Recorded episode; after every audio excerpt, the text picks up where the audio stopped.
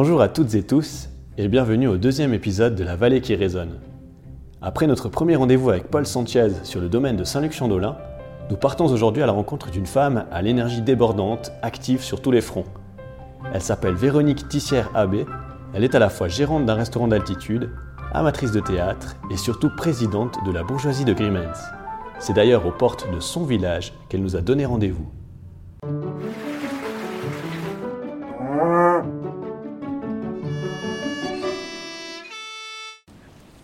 Salut Véronique Salut Julien, ça Comment va? ça va? Bien et toi? Ouais, super bien. Bienvenue à Grimmels avec ce temps d'hiver. Cette belle neige Ouais, c'était c'est super, c'est le moment. Ça fait du bien d'avoir un petit peu d'hiver. Ah, complètement. C'est encore plus féerique le village avec le. Ouais, c'est ça le charme de Grimmels, c'est l'hiver avec la neige. Jusqu'à maintenant, on n'en a pas eu trop, mais on espère que demain, bah, on se lève avec euh, une belle petite couche. En tout cas, c'est joli là. Donc tu nous accueilles devant cette série de, de Grimmans. Voilà, devant la scierie, devant le moulin, Mhm. devant la pierre. La pierre qui était euh, longtemps à l'entrée du village, qui déterminait bien la commune de Grimmels, puisque on a fusionné avec la commune d'Anniviers et aujourd'hui la commune de Grimmels n'existe plus. On fait partie du Val d'Anniviers. Totalement. Et là, en fait, c'était en fait l'entrée du village à l'époque, enfin, parce qu'on voit que le Oui. village continue un peu plus loin maintenant. Oui, tout à fait. C'était l'entrée du village. Et puis, eh ben, après les barrières, euh, après le pont, il n'y avait pas de construction. Les premières constructions sont venues dans les années 1970. Et là, on est vraiment dans le vieux village de Grimmels. Donc Véronique, moi, ce que je te propose, bah, c'est que tu nous fasses visiter ce, ce vieux village de Grimmans. Et puis, euh, je disais en introduction que tu avais, plusieurs casquettes. Tu es président de la bourgeoisie, tu es gérante d'un restaurant d'altitude, amatrice de théâtre. Tu as tout plein de casquettes. Oui, et puis euh, je suis aussi avant tout une maman. Tu es une maman Et, euh, ça. Et c'est vrai qu'en choisissant de venir habiter à Grimmels, c'était aussi pour donner l'occasion à nos enfants de vivre à la montagne. Parce que euh, des souvenirs, on en a tout plein à Grimmels, puisque quand on était jeune, petit, avec mes parents, ben, on venait régulièrement en vacances, puisque ma maman, elle vient, elle est née à Grimmels, elle a grandi à Grimmels. Et puis, euh, le paradoxe, eh ben, c'est que quand on venait à Grimmels, pour les vacances, ça allait, et je disais toujours, euh, quand j'avais 16-17 ans, oh, moi, jamais je pourrais vivre ici à l'année. ça me va pas, comme on habitait Noël, c'est- ben, c'était mieux de... Je trouvais qu'on avait toutes les commodités en bas qu'ici, il n'y avait peut-être pas forcément. Et puis, euh, depuis 15 ans qu'on est euh, aujourd'hui à Grimmels, eh ben, on, on apprécie cette vie où, où il y a peut-être un petit peu moins de commodités, où, où la vie est peut-être un petit peu plus calme en dehors des heures de travail. On fait des choses différemment, on prend le temps. On prend le temps d'aller se balader, d'aller se promener, de, de découvrir aussi et puis de rencontrer. Et tes enfants, justement, maintenant, bah, ils ont un peu cet âge-là, euh, 16-17 ans, où ils sont un peu plus jeunes, un peu plus âgés. Alors Edwige, elle a 21 ans et puis euh, Clément, il en a 14. Alors c'est sûr que les enfants, euh, et maintenant la grande, euh, par nécessité, elle travaille à Sion, mais euh, elle a une voiture, elle, elle aime rentrer le soir à la maison. Elle a ses activités ici, elle a ses copains, ses copines qui sont ici à Grimmels. Et puis elle s'implique aussi dans la vie du village. Donc, justement, elle ne regarde pas du tout de grandir à, à Grimmans. Enfin, c'est vraiment quelque chose aussi pour les enfants. euh. Pas du tout, et c'est des enfants qui, bah, par le fait d'habiter en montagne, on devient peut-être sportif, euh, on, a, on a un intérêt pour euh, le sport, pour la neige, pour, pour la montagne, qui est peut-être différent de celui qui habite en ville. Complètement. Et justement, bah, par rapport à ces, ces activités-là, il y a aussi le- un, un lien très fort avec le tourisme ici en montagne. Toi, quel est ton, ton lien avec le tourisme Bah, mon lien avec le tourisme, bah, c'est mon travail, hein, puisqu'on travaille euh, pour les remontées mécaniques rimanzinales, hein, au restaurant d'altitude de Sorbois. Et puis c'est aussi la bourgeoisie, puisque c'est un patrimoine qu'on a envie de faire découvrir à, à nos touristes qui viennent, euh, qui viennent ici en vacances. Je crois qu'on va y aller après en plus la bourgeoisie, donc on aura le temps de- d'en discuter. Oui, c'est presque dommage de venir à Grimmels et de ne pas découvrir la bourgeoisie. Là pour ça qu'on va y aller d'ailleurs, on se réjouit. Par rapport justement à ces activités-là, tu vois toujours une différence entre la haute saison, la basse saison, ou bien vous avez maintenant quand même une activité qui est assez constante au, au restaurant? Alors au restaurant, c'est sûr que ben, on a eu la chance aussi d'avoir le Magic Pass qui a amené euh, un petit peu plus de monde euh, sur les pistes de ski, qui a redonné le goût aux gens de, de faire du ski. Et puis on sent quand même qu'on a des gens qui viennent en vacances et puis qui ont un intérêt aussi pour euh, visiter le patrimoine, pour découvrir un village. Et tu as des gens qui reviennent chaque année, qui vont skier, qui redécouvrent encore la bourgeoisie plusieurs fois. Ah ou- oui, on a, on a des, des gens qui ont envie, euh, qui ont même pris goût à inviter leurs amis, à nous demander au restaurant de préparer le repas. De faire la visite de la maison bourgeoisiale, puis après de convier leurs amis dans la salle bourgeoisiale pour déguster une raclette. Excellent. Et tout ça avec toi en fait. Alors, tout au long de la chaîne. Alors, alors je suis un peu dans toute la chaîne puisque je, quand c'est comme ça, ben, je m'occupe de leur faire la visite, de faire la dégustation, les explications. Et puis ben, avec Stéphane, ben, on, est, on travaille en couple et puis on a chacun nos, tâches, nos dicastères, et ben lui s'occupe du repas. Et puis euh, je, passe, je passe de la casquette à présidente à tout d'un coup la casquette euh, euh, de la serveuse qui leur sert la raclette dans cette maison bourgeoisienne. Et justement, ben, ce village de Grimens, toi tu le, tu le, fais visiter aussi souvent parce que finalement la bourgeoisie c'est lié aussi à, ce village qu'on voit qui est, qui est assez typique et ben, qui a aussi beaucoup d'histoire. C'est un, un, tout, hein. le, le, village, on sait qu'il est fait en en Mélèze, hein, quand on voit toutes ces, maisons qui ont été construites avec du bois qui, a probablement été ramassé euh, dans les alentours du village, euh, on n'a qu'une envie, c'est de faire découvrir pourquoi, pourquoi cette, ce village il existe, pourquoi ces maisons elles sont en bois, pourquoi elles sont peintes par le soleil et non pas par, euh, par un, revêtement d'huile. Et ça, ça, donne envie aussi et peut-être de faire comprendre aussi aux gens que il y a le village et que les gens, ils ont, un, ils ont un vécu, ils ont dû vivre, ils ont dû peut-être souffrir, ils ont eu des plaisirs, ils ont eu des bons moments, des mauvais moments, mais ce village, il, est encore, il est vivant. C'est un peu, enfin, une sorte pas de musée, mais c'est vrai qu'on voit là, il y a la maison de grand-maman. C'est quoi C'est une petite maison qu'on peut. Alors oui, c'est l'association du patrimoine de Grimans qui a eu l'occasion de pouvoir racheter une des plus anciennes bâtisses de Grimans et ils ont, euh, ils ont refait cette maison euh, comme un petit musée où le, le touriste qui vient, la, personne qui vient à Grimans, elle peut s'approcher de la vitre, euh, la lumière s'allume, donc même si le musée n'est pas ouvert, les gens peuvent voir à l'intérieur. Il a été reconstruit comme si les gens vivaient à, l'époque. Il y a une vraie énergie autour de la conservation du patrimoine et des traditions. Tu le ressens toi? Et puis, enfin, qu'est-ce que ça Comment tu ressens ça en tant que président de la bourgeoisie? Ben, C'est que c'est pas que la bourgeoisie qui a de l'énergie, c'est aussi plein de gens qui aiment ce village, comme l'association du patrimoine. Je pense que même les sociétés euh, locales, comme les Fifres et Tambours, la Chorale, euh, ils ont encore envie de, garder euh, actif notre village, qu'on puisse perdurer dans les, dans les traditions aussi, et puis justement le faire vivre à travers ces traditions, parce que c'est des choses qu'on doit aussi donner aux générations futures. Mais justement, cette importance de la transmission, euh, il y a des. Comment ça se passe en fait? Par exemple, toi, tes enfants, tu sens qu'ils sont vraiment sensibles à, maintenant à ces valeurs patrimoniales oui, parce qu'il s'implique aussi dans la vie du, du, village. Hein. Euh, notre fille, euh, elle est rentrée dans le Team Avalanche, qui est un petit peu l'association des jeunes. Euh, notre fils, eh ben, il fait partie aussi de sociétés dans le village. Et puis, on sent qu'ils ont envie que ça bouge, que, que notre village existe. Et puis après, voilà, on, vit aussi au gré des saisons. Mhm. On ne vit pas de la même manière quand c'est l'hiver ou quand c'est l'été puisque la clientèle qu'on a est différente, on a des rythmes différents, on le ressent aussi euh, assez fortement au travail, puisque l'hiver on a un boulot euh, très actif, hein. les gens on sent qu'ils sont beaucoup plus, ils sont en vacances, mais ils sont beaucoup plus stressés puisqu'il faut aller skier, il faut faire le plus possible. Souvent quand on skie qu'une semaine, on a envie de faire le plus possible. De, sur les pistes. Voilà. Mhm. Et puis l'été, euh, le client qui vient chez nous, il a envie de découvrir, il a envie peut-être de s'asseoir, de prendre son temps, de savoir comment on a peut-être plus de questions aussi de comment vous pouvez vivre dans un village où il n'y a pas de cinéma, où il n'y a pas des, commodités comme en ville. Donc les mhm. questions sont différentes, les clients sont aussi différents, les touristes sont différents. Et puis euh, après, on a encore les, les, entre-saisons du mois de, du printemps et de l'automne, où là, j'ai souvent l'impression que c'est un moment où on peut se reposer, s'arrêter un moment pour euh, admirer parce qu'on a aussi des fois pas le temps d'admirer. Mhm. Et puis c'est le moment où aussi on se retrouve entre nous, les gens du village. D'ailleurs, c'est combien d'habitants euh, à Grimens à l'année?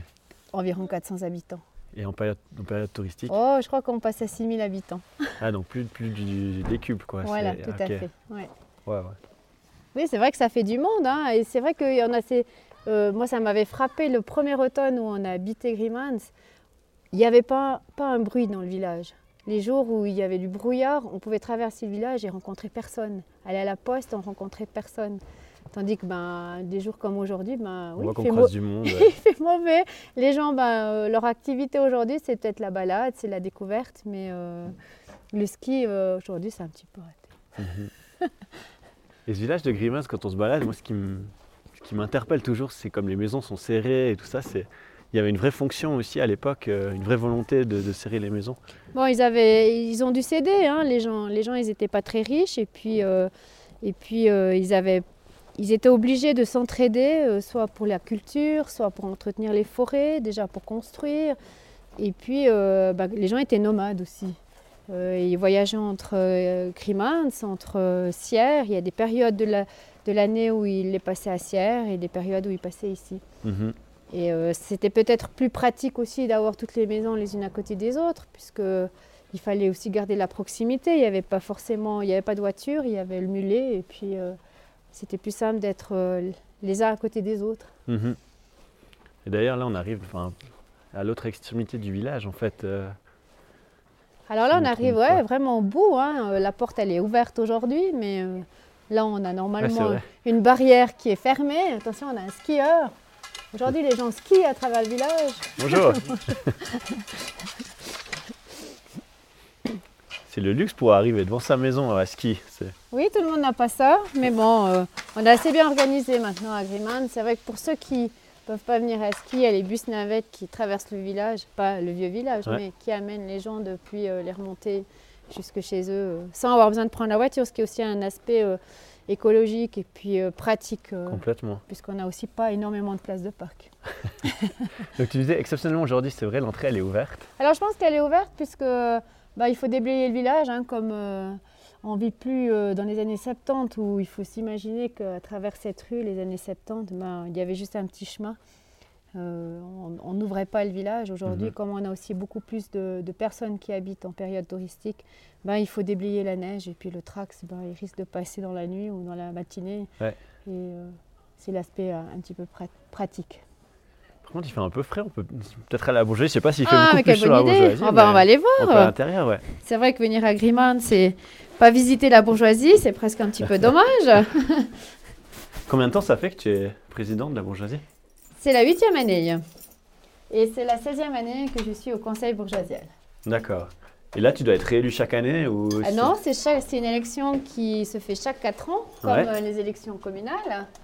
Et euh, on est en période, euh, en, année électorale. En campagne électorale, en fait. oh, on n'a pas de campagne, mais on arrive en, fin donc au mois d'octobre, il y aura les élections pour renouveler le conseil bourgeoisial. Et c'est toi qui décides si tu veux te représenter ou non Oui, tout à fait. Après, il n'y a aucune obligation de se représenter. Il n'y a, aucune obligation de continuer. Après, euh, il y a des habitudes qui se sont aussi installées, puisque, puisque les présidents qui étaient avant moi ont toujours fait deux périodes et, et euh, j'arrive au bout de la deuxième période. Et donc Donc j'ai pris ma décision de laisser aussi la place aux jeunes. D'accord. Ce qui est ah, important. Ouais. Ce qui est important parce que la relève, il faut aussi qu'elle se fasse. Euh, il y a des jeunes qui ont envie. Il y a déjà quelqu'un qui s'est qui, qui m'a approché, qui, qui m'a demandé s'il y avait une éventualité. Et, euh, je me suis dit, ben, c'est le moment aussi d'arrêter.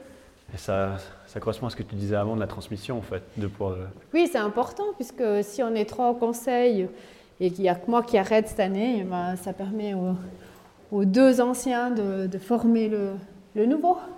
Donc toi, tu resteras pas au conseil non plus, c'est vraiment tu... Oui, j'arrête. T'arrêtes, ok.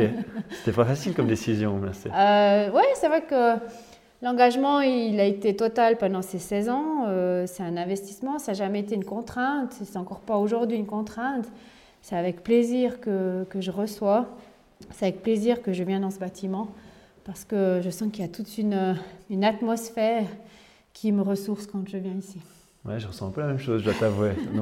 Mais je vais quand même euh, vous faire visiter parce Alors, que. Ouais, volontiers, ouais. Parce qu'il faut. Bah, après, voilà, on a des petites cachettes, il faut fermer les yeux parce qu'on a des petites cachettes, on cache les clés. On regarde, on regarde pas. Peut-être qu'après moi, ils vont changer. voilà. Alors là, on passe euh, juste au détour, là, on passe devant les marques de famille, hein, puisque les gens, ils vivaient ensemble, ils faisaient beaucoup de choses entre eux. Hein. La bourgeoisie, au départ, c'était quand même euh, un rassemblement de des gens du village qui ont mis en commun leurs idées, leurs outils pour le village. Alors quand ils, prêtaient des outils, euh, si c'était Joseph Antonier, ben, il, faisait ce sigle-là sur, sur le marteau, sur la pioche qu'il prêtait. Comme ça, ils savaient à qui appartenaient les outils. Si je vois bien le signe, c'était par Jean Voardou. C'est juste. Tout à fait. C'est Jean, c'est Jean Voardou, notre ancien caviste, qui malheureusement nous a quittés la semaine dernière, mais euh, il nous a laissé euh, beaucoup en héritage puisqu'il avait tout un savoir. Il a, durant de nombreuses années, il a été caviste de notre bourgeoisie. Il a fait la visite commentée euh, du village. C'était un petit peu notre star à Grimans.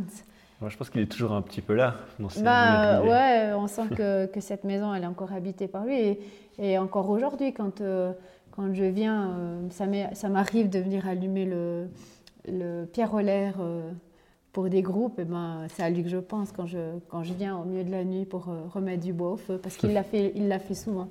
Mhm. Voilà. c'est vrai que c'est c'était quelqu'un d'important, c'était quelqu'un qui nous a laissé aussi un grand savoir. Euh, on a eu de la chance que sa petite fille, qui a fait des études en lettres, elle l'a suivi, elle a répertorié un petit peu tout ce qui tout ce qu'il connaissait et puis elle en a écrit un livre et ça nous laisse une, une, trace écrite en fait, de, de, lui. De lui et puis de toutes ces histoires qui ont été contées parce que les histoires, ben, chacun les compte à sa manière, hein, puisqu'on reçoit les informations. Après, c'est selon le ressenti et le vécu de chacun qu'on peut. Euh, moi, j'ai aussi eu de la chance, c'est que le caviste qui était avant Jean Wardou, ben, c'était mon grand-papa, René Antonier. Et déjà, quand on était petit, on a été. Euh, Aujourd'hui, on pourrait employer le mot formaté, mais on a été initié à, la bourgeoisie parce que ben, on a vécu les dimanches où ma grand-maman elle attendait à midi euh, que grand-papa rentre pour dîner parce qu'il était avec un groupe à la bourgeoisie, puis que ça traînait parce qu'il y avait de l'ambiance et puis qu'ils ont commencé à boire un verre. Mais euh, on, avait, euh, on, avait, on a toujours eu ce respect des traditions parce qu'on nous a dit depuis petit à quoi servaient les chânes, à quoi servait ce bâtiment, qu'est-ce qu'était la bourgeoisie, l'érogation. Et, et, on, a, on a vécu avec ça. Donc on est dans cette salle euh, avec, avec toutes ces chânes. quel, est, quel est le rôle de ces chânes en fait? Alors ces chânes, quand on est un élu politique à la bourgeoisie ou bien qu'on a un grade à l'armée, ou brigadier à la police, euh, c'est de coutume d'offrir sa chane. Donc, euh, lorsque j'ai été euh, élue conseillère bourgeoisiale, c'était une des premières choses que j'ai dû faire, c'était commander ma chane avec l'inscription de mon nom, mon prénom, de la fonction, de l'année où on rentre en fonction. Et puis, si on n'offre pas cette chane, on n'a pas la possibilité de pouvoir s'asseoir à la table des autorités, puisque dans cette salle, on ne s'assied pas où on veut. Hein, tu me diras où je dois m'asseoir alors. Je n'ai pas osé m'asseoir encore, tu vois. Alors, euh, je vais t'expliquer un petit peu les tables. Donc ici, on est devant la table des autorités, c'est la plus longue. Ma place aujourd'hui, euh, lorsque je fais l'érogation, qui est notre assemblée annuelle, euh, bah, ma place, elle est au bout de la table, comme ça je vois toute l'assemblée. Et pour s'asseoir à cette table, si on est un élu politique, hein, pas forcément conseiller bourgeoisial, mais un conseiller communal, mais toujours en étant bourgeois de Grimand, c'est ben, on offre avant tout la chane. Donc ta chane, elle est, pas, elle est dans Alors non, ici on a les chanes les plus anciennes, hein, puisqu'on a une collection de 216 de chanes ah. aujourd'hui qui est répartie entre cette salle et puis euh, la cave. on découvrira tout à l'heure ma chane. Elle est bien, bien cachée à la cave. elle est cachée à la cave. Et puis ben, à la bourgeoisie, on a aussi, euh, on a aussi des fois peut-être d'autres fonctions. On n'est pas forcément un élu, mais euh, comme la bourgeoisie, on a des vignes, on a des forêts, on a aussi de l'entretien des bâtiments à faire, mais on a des gens qui nous donnent un petit coup de main durant l'année. Mhm. Et puis ces gens-là, ben, ils s'asseyent ici à cette table. D'accord. Les rogations, c'est notre journée traditionnelle ou euh, de la bourgeoisie où on fait, où on fait notre assemblée annuelle qui se trouve, ça, ça c'est le deuxième samedi de janvier. Et puis ce jour-là, euh, on a la possibilité, les jeunes qui ont 18 ans révolus, de reconnaître leur bourgeoisie. Donc ce jour-là, ils s'asseyent nulle part, puisqu'ils doivent, euh, durant l'assemblée, ils sont présentés, et puis après, ils doivent nous servir le repas. Donc il n'y a pas de table pour les jeunes. Par contre, l'année suivante, ils peuvent s'asseoir à la table des jeunes, des moins jeunes. Les deux, les deux tables du milieu, elles n'ont pas forcément une signification, mais après, on va s'arrêter euh, avec la table qui est tout au fond qui est la table des morts. D'accord. Alors, il n'y a pas d'âme hein, qui gravite autour de cette table. Il n'y a personne qui est mort à cette table. Mais euh, c'est en fait la table qui est réservée pour les, gens à qui on va plus demander une charge ou une fonction dans notre bourgeoisie. On va plus leur demander de travailler. Et puis, c'est là-bas qu'ils peuvent se reposer et passer leur journée. Donc le terme mort, c'est parce que finalement, ils, sont, plus assez actifs voilà, pour la ils sont communauté. Morts pour la communauté, mais pas euh, morts. C'est terrible comme mot. Alors des fois, oui, quand on rappelle des fois aux, gens qui s'asseyent là-bas, euh, que c'est la table des morts, c'est vrai qu'on en voit souvent qui se lèvent. et ils croient que c'est un mauvais présage, mais on leur rappelle qu'il n'y a jamais eu de mort à cette table et que, eh ben, oui, aujourd'hui, on, on laisse asseoir tout le monde. Et cette tradition des jeunes qui servent le repas à 18 ans, ça, a toujours existé Oui. Ou ça a été mis en place euh Ça a toujours existé. Moi-même, quand j'ai eu 18 ans, ben, je suis venue euh, dans cette assemblée et je me suis présentée. Enfin, présentée, on, écrit notre nom, notre prénom. C'est le conseil qui nous présente. Et puis, euh, quand on est plusieurs, eh ben, il y en a un qui choisit, ils se choisissent entre eux, hein, de savoir qui va faire un discours. Et déjà à l'époque, je me souviens, j'avais fait le discours. Est-ce que c'est un bon présage pour qu'un jour. Apparemment, en tout cas. J'aurais jamais pensé qu'un jour je serais au conseil bourgeoisial. C'est vrai que c'est un concours de circonstances, puisqu'il y a 15 ans, quand on est 16 ans, quand on est venu habiter Crimans, eh ben, le président qui était de l'époque, euh, Jacques Wardou, est venu me, me rencontrer et m'a dit Écoute, Véronique, euh, on cherche quelqu'un au conseil bourgeoisial, on sait que tu viens habiter euh, la vallée. Si tu viens habiter Criman, c'est ce que tu aimerais rentrer du conseil bourgeoisial Et ben, à l'époque, j'avais 35 ans. Ben, voilà, j'ai dit pas, oui. T'as pas hésité? J'ai pas hésité parce que je connaissais déjà beaucoup l'histoire. Euh, j'avais, je pense, participé à toutes les assemblées euh, de dérogation depuis que j'avais pu rentrer. Puisqu'à l'époque, quand je suis rentrée, c'était ma maman qui était responsable de l'intendance à la cuisine, de faire, euh, de cuire les pommes de terre, de faire le café. Alors je suis venue les premières années à la cuisine l'aider. Et puis l'année où elle a arrêté, on s'est assise à la salle en dessous. Et puis euh, la fois, les fois suivantes, ben, quand je, il y a depuis 15 ans, ben, je suis ici à la grande table. Et avant toi, il y avait déjà une femme présidente de la bourgeoisie? Alors à je suis la première présidente. Euh, mais avant moi, au Val d'Anivier, oui, Saint-Jean avait ouvert la porte avec Christine Massy. Et puis euh, ensuite euh, était venu le tour de Vissois. Donc je suis la troisième dans le Val d'Anivier. Par contre, à Grimans, avant moi, il y a eu une conseillère euh, bourgeoisienne. Mhm. Mais sinon, c'est vrai que c'était quand même très masculin. ah, c'est un monde d'hommes, hein, c'est un monde réservé vraiment aux hommes. Et c'est vrai que quand j'ai été élue, les, les hommes m'ont regardé peut-être avec un peu de distance en se disant Mais elle, c'est une femme, qu'est-ce qu'elle va, qu'est-ce qu'elle va tout, est-ce qu'elle va tout chambouler et puis non, c'était pas du tout mon intention. Ben déjà, mon envie, c'était de m'imprégner euh, de, ce monde encore plus, puisque j'arrivais au conseil bourgeoisial. Et puis quand euh, j'ai été élue euh, présidente, ben, il faut aussi dire que c'était tacitement, donc il n'y a pas eu de bagarre. Mhm. Et puis c'est preuve que les hommes avaient peut-être envie de, de changer et d'accueillir une dame à la présidence.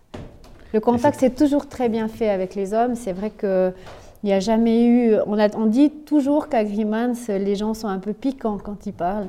Mais de ce côté-là, j'ai jamais eu de, petites remarques, de petites euh, anecdotes que je pourrais raconter qui m'auraient blessé ou quoi que ce soit. Donc, je pense que j'ai toujours été euh, bien acceptée. Et pour toi, c'était pas une pression d'occuper ce poste-là? Non, parce que j'avais envie, j'avais envie justement pour sauvegarder ce patrimoine et puis euh, de pouvoir, euh, c'est aussi notre rôle, et, puis je pense euh, ben, d'être à la présidence, c'était de, pouvoir transmettre le patrimoine aux générations futures. On voit aussi que les touristes sont très intéressés par la visite de la bourgeoisie et ce qu'on va faire après avec le vin des glaciers. Tu vois qu'il y a aussi un impact pour toute la vallée, en fait, pas uniquement Grimens, mais finalement pour tout le Val d'Anivier. C'est un impact pour tout le Val d'Anivier parce que aussi toutes les bourgeoisies aujourd'hui elles s'y sont mises, hein. toutes les, bourgeoisies s'ouvrent, toutes les, bourgeoisies se visitent, et puis je trouve que c'est bien parce que finalement on est six bourgeoisies en Anivier et puis euh, on a tous des façons de, fonctionner qui sont différentes. Et euh, c'est bien de pouvoir apprendre de chacun. Vous avez des contacts entre vous réguliers Alors euh, oui, on s'entend très bien les conseils bourgeoisie au Danivier et une fois par année on se rencontre, on fait un tournus. Et euh, bah, l'année prochaine, sauf erreur, ça doit être Agreements. ok. Moi je te propose, peut-être qu'on peut gentiment descendre, oui, descendre à la cave. C'est le moment que les touristes, en tout cas, euh, se réjouissent le, plus. Et puis, même pas que les touristes, enfin, les, même les gens d'ici qui ont l'habitude du vin des glaciers, Bien que des fois j'en ai qui en arrivant me disent Ah non, on va pas boire ça, c'est pas bon.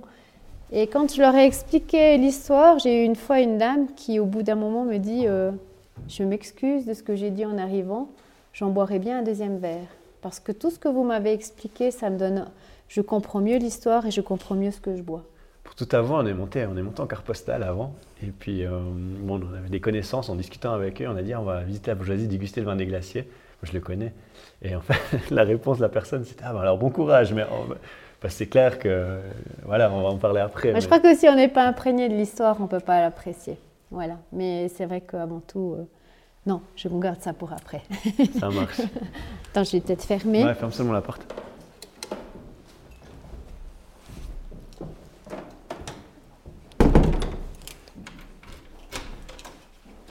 Peut-être pendant qu'on descend, tu peux nous expliquer un petit peu en ce moment, tes softwares bien occupés, alors déjà par le travail évidemment au restaurant, comme on est en pleine saison, mais aussi parce que tu as un autre projet plus, plus personnel. Alors oui, un projet personnel parce que ben, je ne fais pas que la bourgeoisie, pas que le travail, pas que les enfants, mais j'ai aussi besoin d'avoir des activités pour moi.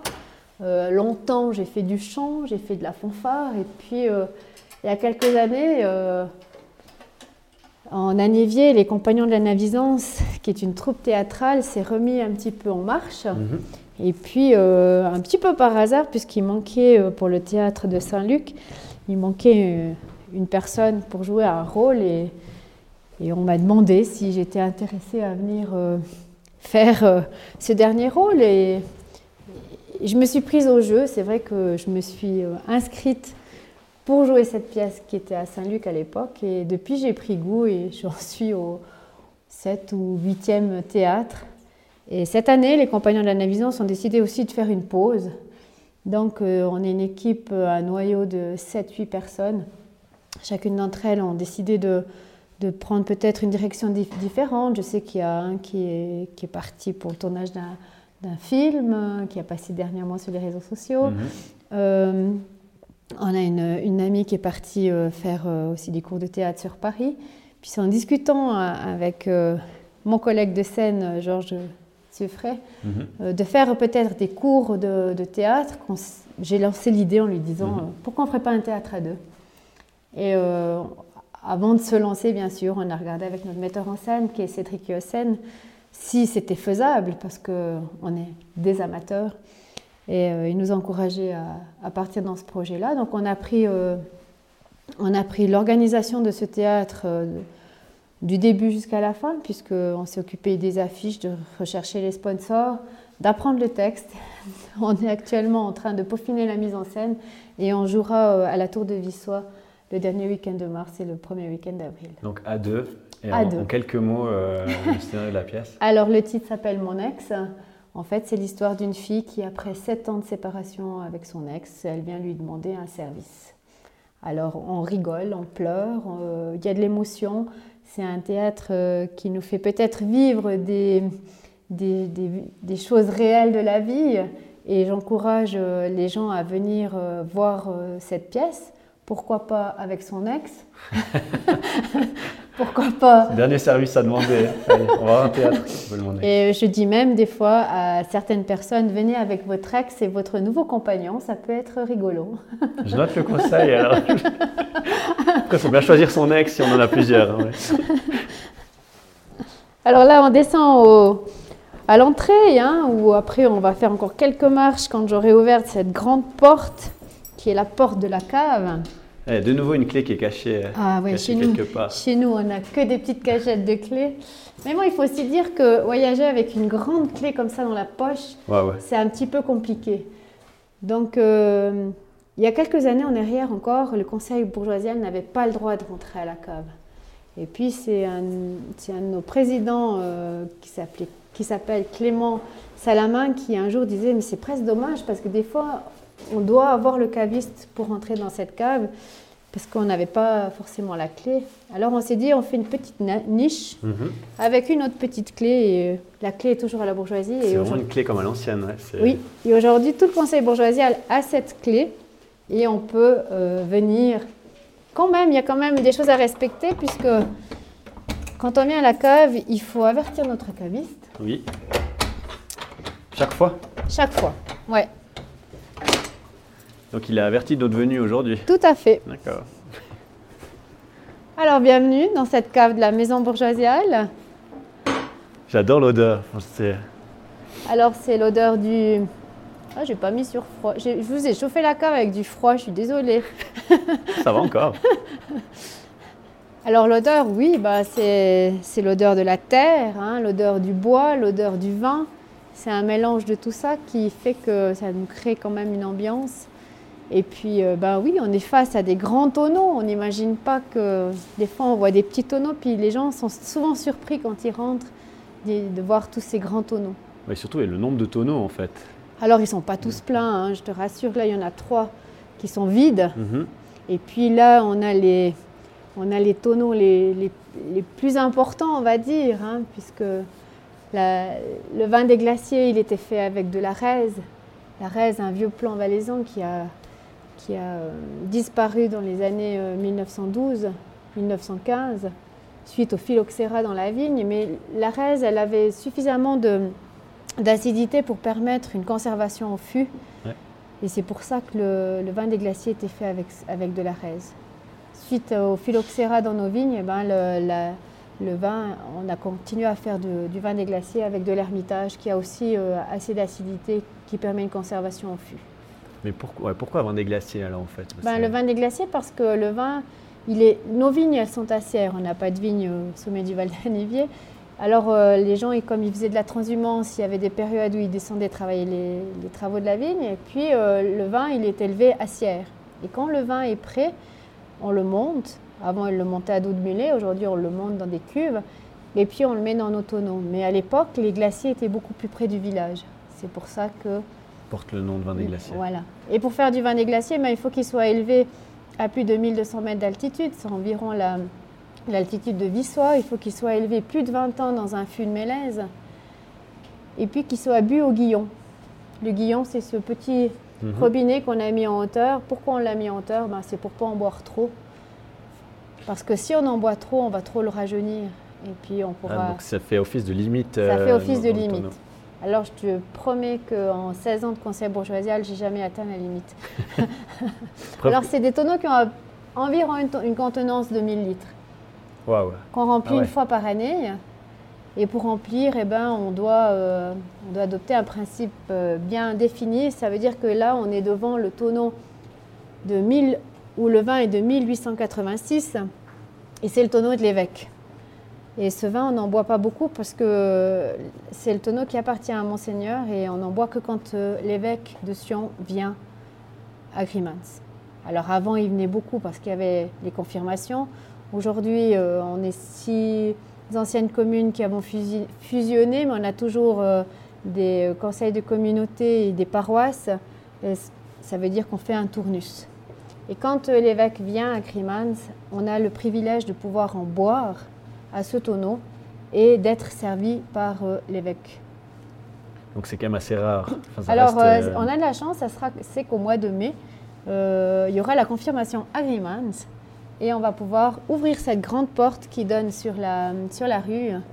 On annoncera à l'église avant que les gens sont conviés à venir dans la rue. On va leur servir un premier verre. Et les autorités ah, viendront dans la cave. L'évêque va servir les autorités.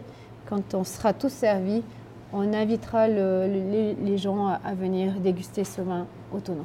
Et là, ça prend combien de, litres enfin, Alors on, en remplit, on remplit chaque année, c'est entre 17 et 30 litres, ça dépend si euh, l'évêque passe par Grimans, mais euh, on est toujours dans une moyenne de 15 à 20 litres, puisqu'il y a une évaporation na- naturelle qui Oui. se fait dans ces tonneaux, et ces tonneaux sont en mélèze, et le bois a besoin de boire pour rester étanche Donc 15 à 20 litres chaque fois en moins dans ce tonneau par année. par année. Et on le remplit une fois par année avec du vin qui se trouve dans le tonneau qui est ici, qui est de 1888. On en dégustera tout à l'heure. Ok. Ce tonneau, il est rempli ensuite avec du vin de 1934. Dans les trois premiers tonneaux que je t'ai montrés, eh ben, il y a encore de la raise, une infime Oui. partie, mais il y en a encore. Oui. Et ensuite, on a, comme le, phyllox- comme le phylloxéra a contaminé nos plants de raise, on, on a un tonneau de 900 litres d'hermitage. Et on prend euh, de l'hermitage pour remplir le 1934. Et cet hermitage est de 1969.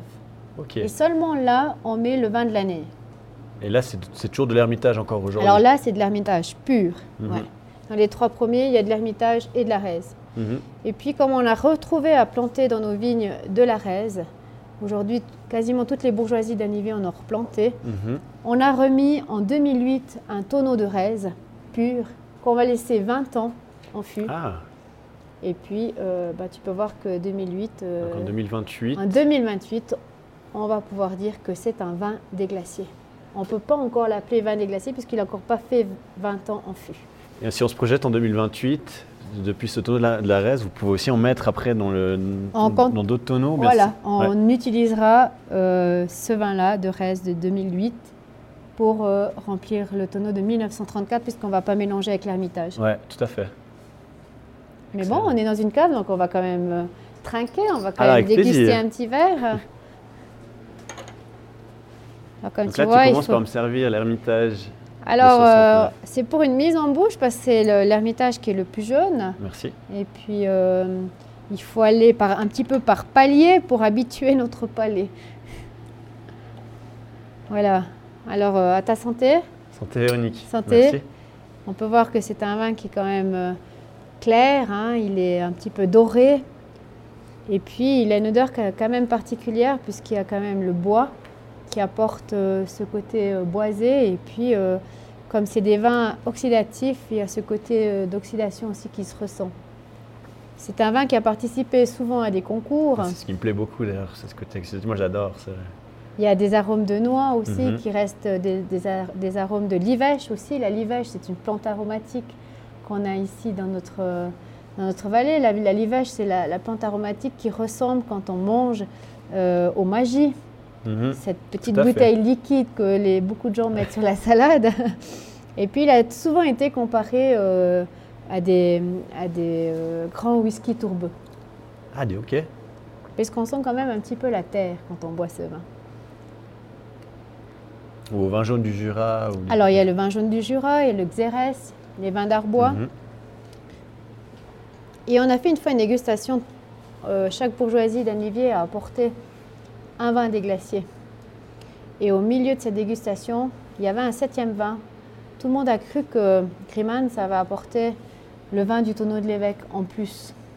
Eh ben non, on nous avait mis là au milieu un vin jaune du Jura. D'accord. Ah et ouais. si on ne sait pas, on peut confondre le vin jaune du Jura et le vin des Carrément. glaciers. Voilà. Alors c'est vrai qu'ici, dans cette cave, à une époque, il y a beaucoup de gens qui rentraient. hein. On avait les militaires à Grimans qui venaient faire leur cours de répétition. Alors c'était un endroit presque obligé par ces, par ces militaires. Et encore aujourd'hui, souvent quand euh, on est là puis qu'il y a un groupe qui arrive, il y a souvent quelqu'un qui dit « Ah, moi je suis venu au service militaire, je suis déjà venu dans cette cave ». Et finalement, qui c'est qui a inventé la recette en fait? Qui c'est qui s'est dit au début, je vais faire du vin des glaciers? Parce que euh, on- le premier tonneau, il date de 1886. c'est- C'est vraiment. Alors Qui, ça, qui est à la base de ça?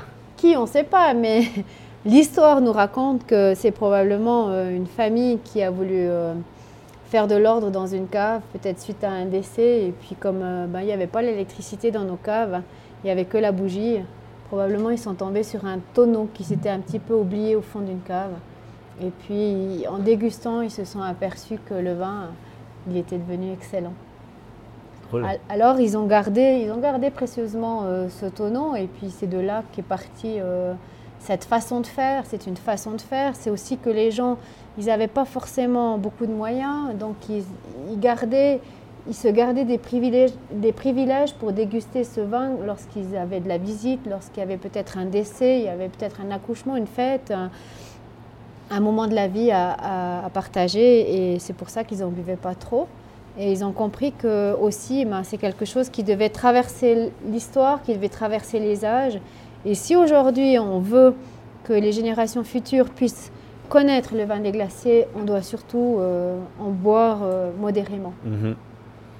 Donc, euh, par exemple, si je veux acheter, je veux faire découvrir du vin des glaciers, je vais repartir avec des bouteilles, c'est pas, c'est pas nécessairement possible. Alors, on en trouve du vin des glaciers en bouteille. Moi, c'est pas ce que je conseille aux clients. Souvent, je leur dis aux gens qui, qui viennent dans cette cave, je leur dis, mais buvez un deuxième verre, même un troisième verre, parce que si vous allez demain acheter et que vous allez le boire chez vous, peut-être au bord de la mer Méditerranée, le vin n'a pas le même goût. Il n'aura pas ce goût parce qu'on n'est pas dans une ambiance. Tout à fait. Et le vin des glaciers, s'il est euh, apprécié par les gens, s'il est reconnu, c'est aussi qu'il faut le boire dans un, dans un cadre qui est adapté comme une cave, comme aujourd'hui. Surtout que le cadre, il est, ouais, on sent qu'il est chargé d'histoire en fait. c'est- Alors oui, parce que aussi, ben, on a les chaînes les plus récentes hein, qui sont exposées, le, le- le reste de la collection qu'on a vu en haut. Des Dont la 200. tienne alors. Alors la mienne, elle n'est pas exposée, la mienne, elle est sur la table. il est. Ah, elle est ok. Voilà. Puisque c'est aussi une tradition que quand on reçoit la bourgeoisie, si c'est pas moi qui suis là pour vous recevoir, si c'est le caviste, eh ben, il y a toujours la chaîne de la présidente qui est sur la table. Si le caviste ne peut pas venir, si la présidente n'est pas là, si c'est un de mes collègues du conseil, eh ben, il peut prendre ma chaîne, la mettre là-haut, et puis il prend en bas la sienne. Ah, Voilà. on profite de l'avoir encore là pendant quelques, quelques temps alors. Ouais, jusqu'au 31 décembre. Alors ouais, c'était aussi une histoire, euh, la chaîne. Euh, quand je me suis présentée aux élections, mon papa m'a dit euh, si tu es élu, je t'offre la chaîne. C'est clair que c'est un certain prix. Après, euh, avec le nom de famille que j'ai aujourd'hui, Tissière AB, il y a beaucoup de lettres, donc c'est un prix supplémentaire à chaque lettre. Ah, parce qu'on voit que c'est, en fait c'est gravé. euh, Oui, c'est des, des poinçons et puis on, chaque fois on doit reprendre le poinçon du A, du S, du... Et qui fait ça un Alors ça, on commande euh, à Viège, puisqu'il y a hum, la maison de la Bianca qui a les moules. Et puis euh, longtemps, ils les, ils les ont coulés en, en Suisse. Et puis euh, ben, aujourd'hui, c'est quelque chose qui, qui devient assez cher de couler en Suisse. Donc euh, ils traitent avec une fabrique en Italie. D'accord. Et puis à la même période, mon frère s'est présenté euh, comme euh, vice-juge à la commune de Grimans. Alors euh, mon papa, euh, comme il a été élu, mon frère, il a dû offrir deux chaînes cette année-là pour, pour euh, faire l'équité. Année lourde en, en investissement. non, mais je crois que mes parents, ils étaient fiers aussi qu'on s'investisse pour notre patrimoine et puis pour, pour notre Totalement. village. ouais. Et on sait dire à peu près combien de. enfin, le vin des glaciers qui date de 1886, jusqu'à quand il y en- aura encore en fait dans le. Alors, si ma mémoire est bonne, je crois que jusqu'en 2024, ça sera le dernier litre qui sera dans le 1886. 2024. 2024. Ok. Donc, euh, il faut vraiment bien l'apprécier. Après, je dis souvent aux gens, voilà, il faut boire euh, avant tout une histoire. Parce que ce vin, il a traversé, euh, il a traversé le temps. Et euh, on boit surtout une histoire. Et quand les gens ont leur verre, je leur dis, buvez la première gorgée pour vous libérer l'esprit. Parce que c'est un vin qu'on n'a pas l'habitude de boire. Et puis, prenez la deuxième gorgée pour l'apprécier. Et si vous aimez, vous servez volontiers un deuxième verre. Alors on va. Bon, On on va, faire, on ouais. va pas prendre un deuxième verre de 69, mais on va prendre un verre de 1888. Avec plaisir. Tu verras que la couleur, elle est déjà un petit peu plus dorée, que les arômes sont Ah ouais, aussi. largement. Ah oui, c'est. On sent que c'est un, un vin qui a passé un petit peu plus de temps.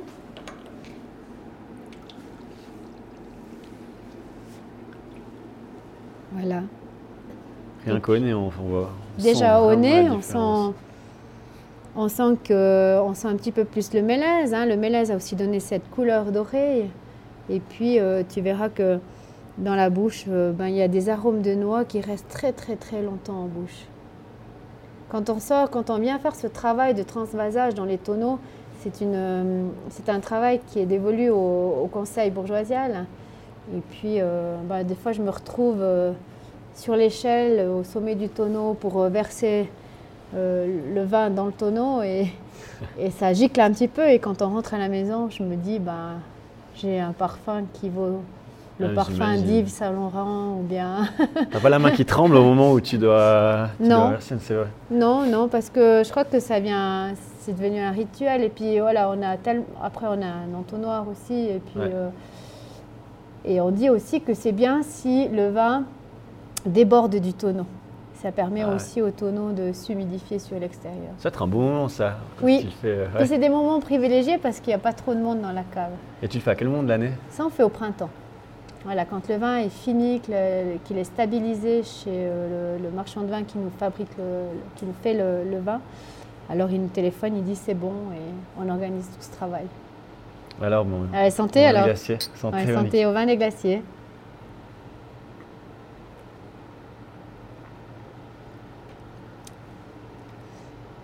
C'est un vin particulier qu'on n'a pas l'habitude de boire. Je crois que c'est Jean qui expliquait le- les Caudalie. Il disait qu'on peut calculer le nombre de secondes. Oui, les Caudalie, c'est qu'on a, on a énormément de journalistes hein, qui, viennent, euh, qui viennent pour euh, faire des reportages dans notre cave, des, des connaisseurs en vin qui viennent pour déguster. Et une fois, on a eu un monsieur qui euh, a, a bu la première gorgée et qui s'est tu. Il ne l'a pas avalé, il était là, il disait plus rien. Et, et au bout d'un moment, Jean lui pose la question, mais qu'est-ce que vous avez? Est-ce que vous aimez pas ce vin? Qu'est-ce qui vous arrive? Et quand il a eu vidé sa bouche, il a dit, eh ben, j'ai compté les caudalilles. C'est le nombre de secondes que le vin reste en bouche. Et là, il avait déjà dépassé 60 secondes. Ouais, ouais. Alors c'est un vin, oui, c'est un vin qui reste longtemps en bouche, qui est surprenant et puis, euh, puis euh, moi je trouve qu'il est même des fois euh, vivifiant. Ouais, totalement.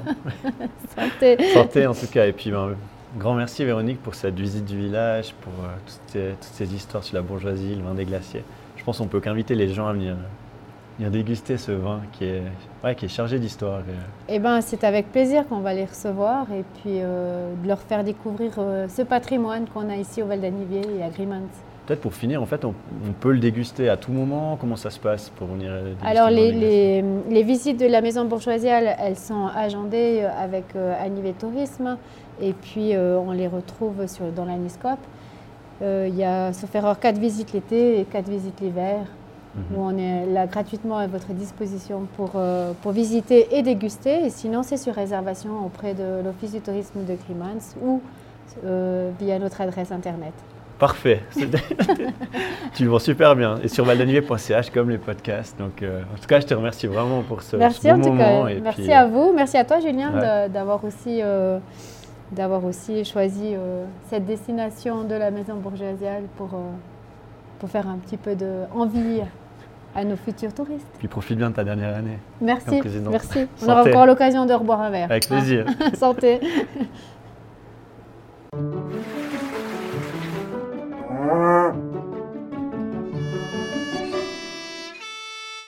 Et pendant qu'on termine d'apprécier ce vin des glaciers et toute son histoire, j'en profite pour vous remercier d'avoir écouté ce deuxième podcast consacré au Val d'Anivier. On revient le mois prochain pour un nouvel épisode sur l'un des habitants de la vallée. Et si vous avez aimé ce podcast, alors partagez-le sans plus tarder et parlez-en autour de vous. À tout bientôt dans la vallée qui résonne.